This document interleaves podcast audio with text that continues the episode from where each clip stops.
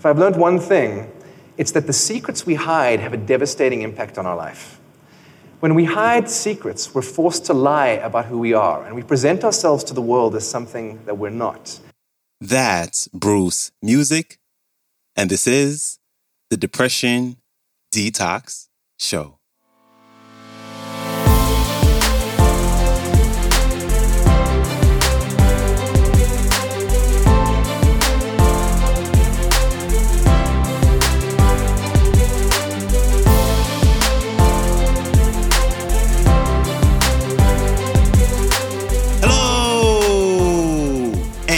Welcome back to the Depression Detox Show, where we share ideas and stories to help you live a happier life.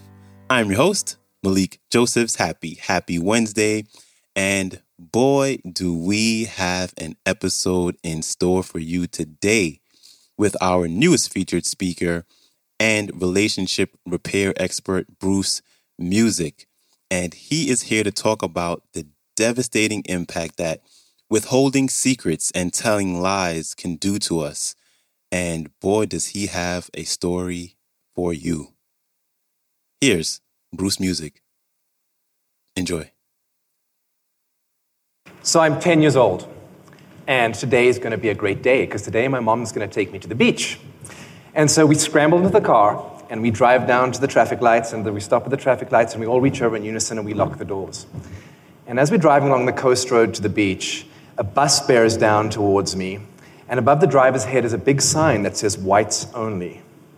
As we arrive at the beach, there's a big fence down the middle of the beach dividing the beautiful white big sandy section into a small little black rocky section. So I turn to my mom and I say, Mommy, why is there a, sand, a, a fence down the beach? And she says, Honey, that's to keep the white people separate from the black people.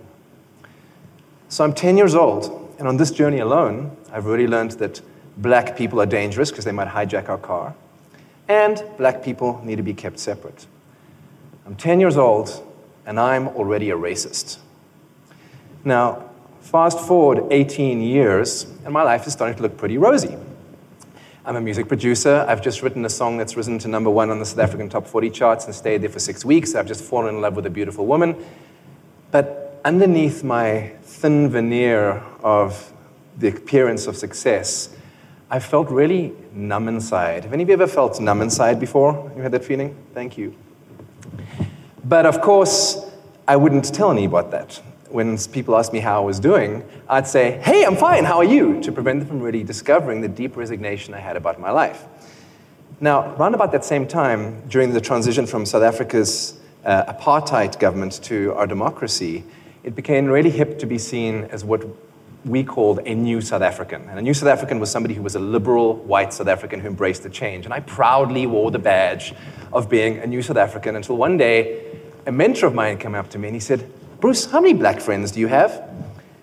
And immediately I lied to him and said three because I couldn't actually think of one. And he said, You mean to say out of 38 million black people in this country, you only know three of them? And in that moment, it hit me what a hypocrite I was. Here I was wearing the liberal new South African badge, when in fact, I was still a racist. When my black house cleaner came to clean my house, I'd get really uncomfortable and couldn't wait for her to leave. When I'd leave my recording studio at night to go home and I saw black people loitering around the car, I'd wait in reception, even for half an hour if I had to, until they left before I got into my car. So I decided to do something about it. I decided I was going to get to know my culture and conquer my fear of black people. And I rented a house in the black ghetto called Guguletu, just outside Cape Town, in an area called the Kak Yard, which directly translated from Afrikaans means the crap yard. So imagine the scene. I'm driving down the street at 10 o'clock on a Monday morning, two weeks later, to move into this new house that I've never seen before. And the street's deserted except for two men sitting drinking beer on beer crates.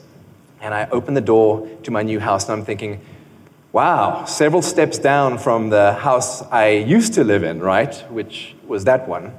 But I'm pretty grateful because I could have been living in that with no running water. So I go out to my car to unload the boxes off my car. And as I do, a crowd has started to gather around the car. And I'm thinking, oh man, now I'm in trouble. There must have been 10 to 15 black people standing there. And a woman comes forward to me and she says, Umlungu, what are you doing? Now, Umlungu means whitey in their local language, which is called Xhosa. I said, uh, I'm moving in. Now, if there ever was a textbook picture for what the like facial expression of confusion looked like, her face would have been in the book right then. You could have heard a pin drop as she translated this into Xhosa. And then one of my favorite African expressions for disbelief, which is, oh. And they were shaking their heads. I could see them thinking, you know, what on earth's going on? So she says, why are you moving in?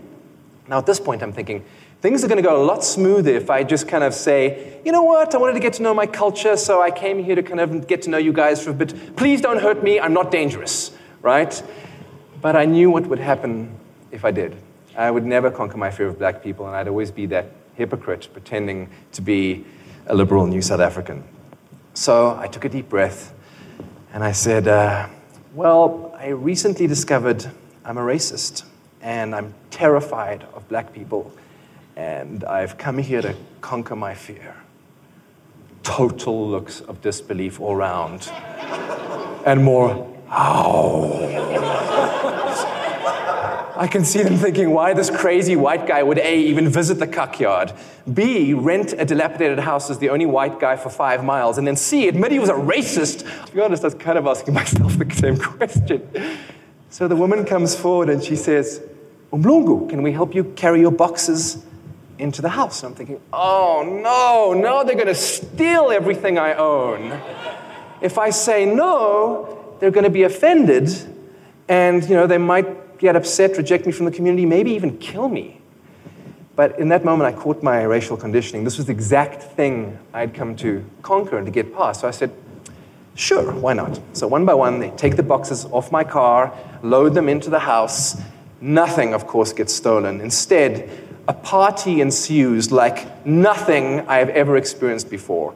This is me on the right hand side drinking umqombothi. And umqombothi is an African beer brewed in paint, uh, uh, paint cans that you drink out of paint cans. Tastes disgusting. If you're ever offered it, do not say yes. Um, but this party ensued like none I'd ever experienced. I was hugged, I was kissed, I was questioned, I was fed, I was poured alcohol, and generally treated like a prodigal son returning home. The exact opposite experience of what I'd been expecting. And that evening, I went to bed a little tired and a little drunk, but I couldn't sleep because I was kept awake by the sound of gunshots and the sound of police sirens and the sound of screams the, from the house next door. And I fully expected in every moment that somebody was going to beat down my door, steal everything I owned, put a gun to my head, and pull the trigger. I woke up the next morning, and obviously that hadn't happened. So I went outside and did what everybody else did, which is go and take breakfast onto the street and eat on the street, because in the Kak Yard, everything happens on the street. And as I'm eating, a little boy walks up to me with a backpack on his back on his way to school. And he walks up to me, and as he sees me, he stops dead in his tracks. He looks up and he says, Mlungu, you live here. I just kind of nod my head and uh, to see what he does. And then he looks down at his feet again, and he says two words I'll never forget. He looks up at me, he says, Welcome home.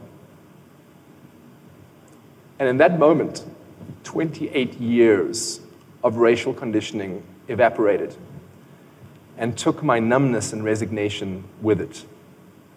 And then he walked off. That's him. I, after a month, I couldn't leave. I ended up staying as six months as the only white man for five miles amongst 100,000 black people in the Kak Yard. And my life changed forever. Did my depression and my numbness disappearing have anything to do with being a racist? Who knows? But what I do know for sure is that when I started sharing the truth about who I really am, I could no longer present the mask to the world called, hey, I'm fine. And the numbness had nowhere to live anymore. And today I've flown to Las Vegas to share with you what I've learned over the last nine years about what it takes to live a life filled with aliveness. So I'd like you to join me in taking a deep breath for a moment. And out. Thank you. So let's look at this concept of aliveness. I want you to consider that every one of us in this room right now, in this moment, has something we're hiding about who we are, what we've done, or how we feel, a secret that perhaps we're too afraid to tell. For me, nine years ago, it was being a racist. For a friend of mine last week, she called me up and said she'd kissed another man and she hasn't told her boyfriend yet. And for you, it might be something completely different, big or small. But whatever it is, if I've learned one thing, it's that the secrets we hide have a devastating impact on our life. When we hide secrets, we're forced to lie about who we are, and we present ourselves to the world as something that we're not. And when we do that for long enough, we lose touch with who we actually authentically are. And the aliveness that we once felt as children gets replaced by numbness. Imagine you've got a hose pipe that's twisted and you're trying to water a garden. No water comes out. If you don't untwist the hose pipe, the garden eventually wilts and dies, right? Now, your secrets act like a twist in the hose pipe that allows aliveness to flow through your life. And unless we untwist the hose pipe by exposing ourselves and sharing our secrets, we'll always live with some form of a garden that's wilting, some form of numbness. So let's look at aliveness a little bit deeper. If you think about it, if we were born to live, L I V E, then surely being alive, A L I V E, is what it's all about, right? The dictionary defines aliveness as having life, living, not dead or lifeless. It's that feeling you get when you go up to somebody you really, really, really like and you ask them out on a first date. How many of you guys know that feeling? Right? Heart beating like crazy. It's that feeling you get when you do an extreme sport or when you take a risk or you do something that scares the living crap out of you, right? It's that feeling that most people are attempting to buy when they come to Las Vegas to gamble money in the casino. That temporary rush of aliveness. So, if we're born with this innate ability to experience being alive, how come we don't experience it all the time? Because we've become so good at looking outside of ourselves to get our fix of aliveness that we've forgotten we can self generate it in any moment. We look for it from TV, we look to get it from the internet, from extreme sports, from sex, from drugs, from rock and roll, whatever it is. And as long as we're looking outside of ourselves to get our fix of aliveness, it's always going to be fleeting. Here one second, gone the next. Joseph Campbell actually says it a lot better than I can. He says, We're so engaged in doing things to achieve purposes of outer value that we forget the inner value. The rapture that's associated with being alive is what it's all about. The lesson here is that, like anything worth having, self liberation comes at a price. And the price is getting out of your comfort zone. And the thing that's going to stop you from getting out of your comfort zone and experiencing the freedom and the rapture of being alive that Joseph Campbell talks about is telling yourself, but I don't have any secrets I'm hiding, right? And maybe you don't. Maybe you are one of the few people who's totally transparent and transformed, and you know, there may be a few in the room. But I'd like you to consider this. Um, professor of psychology at University of Massachusetts, his name's Robert Feldman. He's an expert in deception, and his research shows that when two people meet each other for the first time, they lie on average three times every 10 minutes. So if at times we're lying 18 times an hour, I invite you to consider that perhaps we're all liars to some degree and we all have secrets. And the best we can do is not to try and stop lying. The best we can do, if we're all liars, is to tell the truth about where we've lied and openly and honestly take responsibility for what we've done. And this is the invitation I want to extend to you that you begin sharing the secrets that you're hiding from the people you love in your life with them. And get in touch with, as Joseph Campbell said, that experience the rapture of being alive. I saw this happen in South Africa in 1996 during the Truth and Reconciliation Commission. And the Truth and Reconciliation Commission was designed to heal our nation of the wounds of apartheid. And victims of gross you know, acts of human violence were invited to come up in this kind of roadshow format where they took it around the country and share what had actually happened to them, share their stories, and share these beautiful and touching and moving and often horrendously uh, uh, violent stories. And they were televised. And then the perpetrators of these crimes were invited to come up, murderers, people who'd beaten people to death, were invited to come up and confess and request amnesty. And sometimes the murderers would actually meet the parents of their victims. And throughout this process, our nation healed. And an aliveness returned to South Africa as our secrets were exposed that we'd never had before. So much so that this is our tourist slogan now South Africa, alive with possibility. This is an advertisement for South Africa. This is an advertisement for your life. Because you too can regain that rapture of being alive. You too can hold your own truth and reconciliation commission in your own life. And here's where I recommend you begin. I recommend you begin with your big secret first, the one that scares the crap out of you to share, the one that robs you of aliveness the most. Maybe you're angry with a friend and you haven't found the courage to tell them it, and there's distance between the two of you as a result. Maybe you've lied to somebody close to you, and uh, you know you haven't found the courage to tell them yet, and the love you once felt for them is fading away. Maybe you're still in the closet about being homosexual, or maybe you're hiding an addiction, and your secret double life is preventing you from connecting with people in a meaningful way. Maybe you've had an abortion and haven't told the father of the baby. Maybe you've cheated on a lover like I did and haven't owned up to it yet, and the intimacy you once felt in your relationship is gone. Or maybe it's none of those things, big or small, whatever it is for you. To lie and to keep secrets is a fundamental part of being human. And lying and keeping secrets does not make you a bad person. And sharing your secrets and cleaning up your lies certainly doesn't make you a good person, right? It just allows you to be authentically yourself and create a life worth living from being who you are. Now, I'll be the first to admit that telling nothing but the truth about who you are and what you've done and how you feel, it's a radical stand to take. So, a word of warning. This course of action isn't for the faint of heart, right? Things may get a lot worse before they get better when you begin sharing the secrets you've been hiding from the world. You may be ending up on the receiving end of a lot of pain and a lot of anger when you first share those secrets. But I want to promise you something. If you open your heart and take responsibility for having kept those secrets over the years and sit with the people who you've upset until they're complete, I promise you an aliveness will return to your life like you've never experienced before. And it won't be just a fleeting temporary fix that most of us are looking for outside of ourselves. It'll be a way of being that stays with you. So if you have no interest in self liberation, please don't remember a word I said. And very please, don't share your secrets with anybody. Because once you do, a world without numbness awaits you, a world filled with aliveness. So the question I want to leave you with is what's your secret? And how honest and open and real are you willing to be if sharing it would bring you back to life? Big Thanks to Bruce Muzik for stopping by.